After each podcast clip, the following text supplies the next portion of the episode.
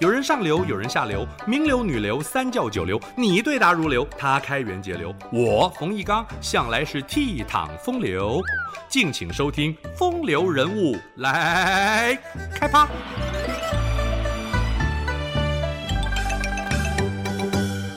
台南的亿载金城是沈葆桢所建的第一座西式炮台。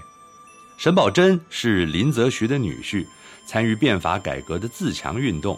自强新政期间，福州的造船厂成立不久，沈葆桢接任船政总理大臣，在马尾兴建船坞，制造现代化船舰，着重人才的培养，建立全国第一所海军学校——福建船政学堂，对中国的航海事业及洋务运动皆有贡献。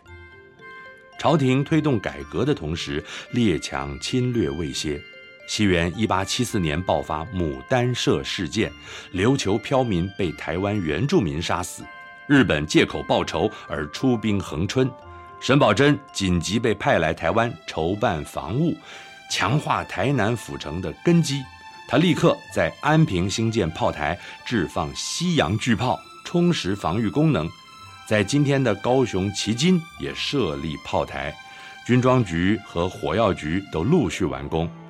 沈葆桢派兵分驻访寮、东港等地，征调了大陆各省数千兵勇来台备战。清廷和日本双方决定议和，日军撤离台湾。沈葆桢从整体考量，建议朝廷设恒春县。台湾北部增设台北府，将淡水厅及噶玛兰厅分别改为淡水县及宜兰县。头前溪以南的地区单独划设为新竹县，基隆改名为基隆厅，北台湾在行政组织的比重增加，配合台湾从一八六零年开港通商的发展。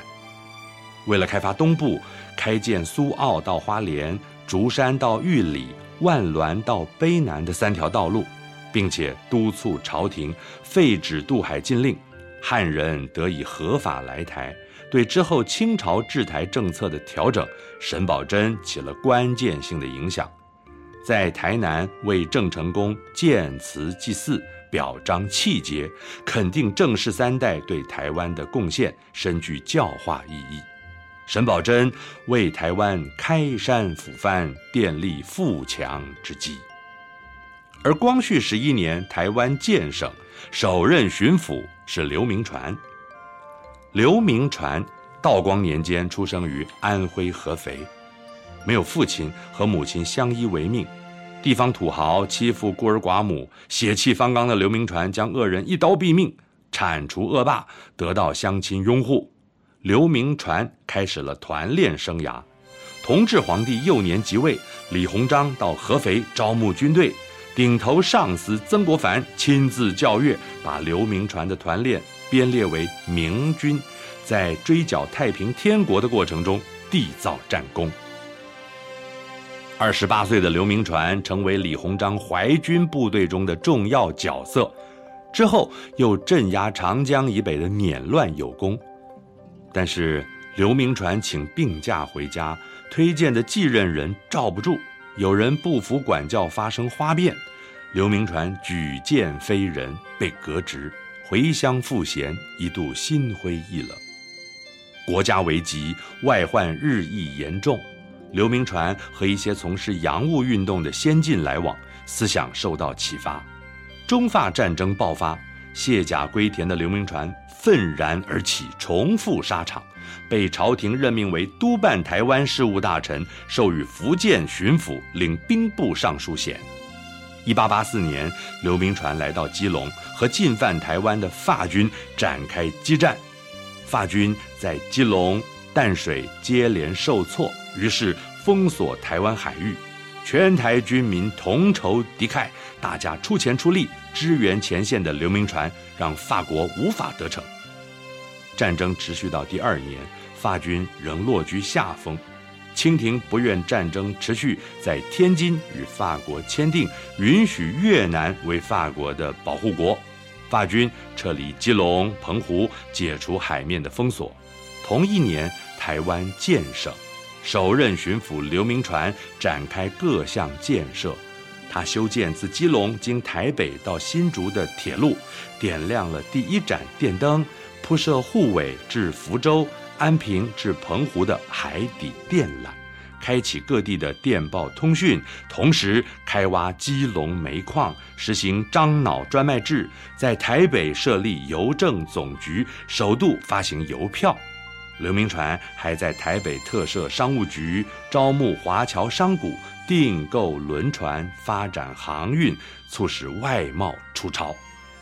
教育方面，刘铭传增办义学和书院，成立西式学堂，惩处迂腐的官僚，提拔对各项建设有建树的官员。为了落实防御安全，修筑十座炮台，调派水师驻扎澎湖，添购兵船，创办以制造枪弹为主的军事工业，对全台驻军。进行整编。有人批评刘铭传驻台六年未能建立海军，兴办实业的深度广度有限，未尽全功。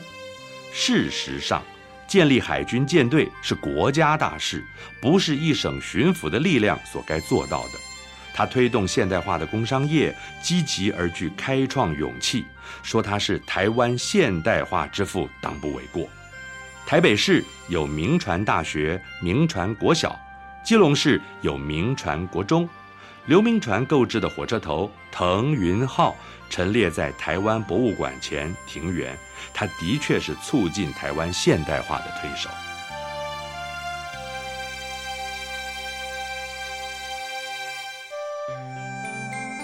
以上风流人物来开趴，由中华文化永续发展基金会直播。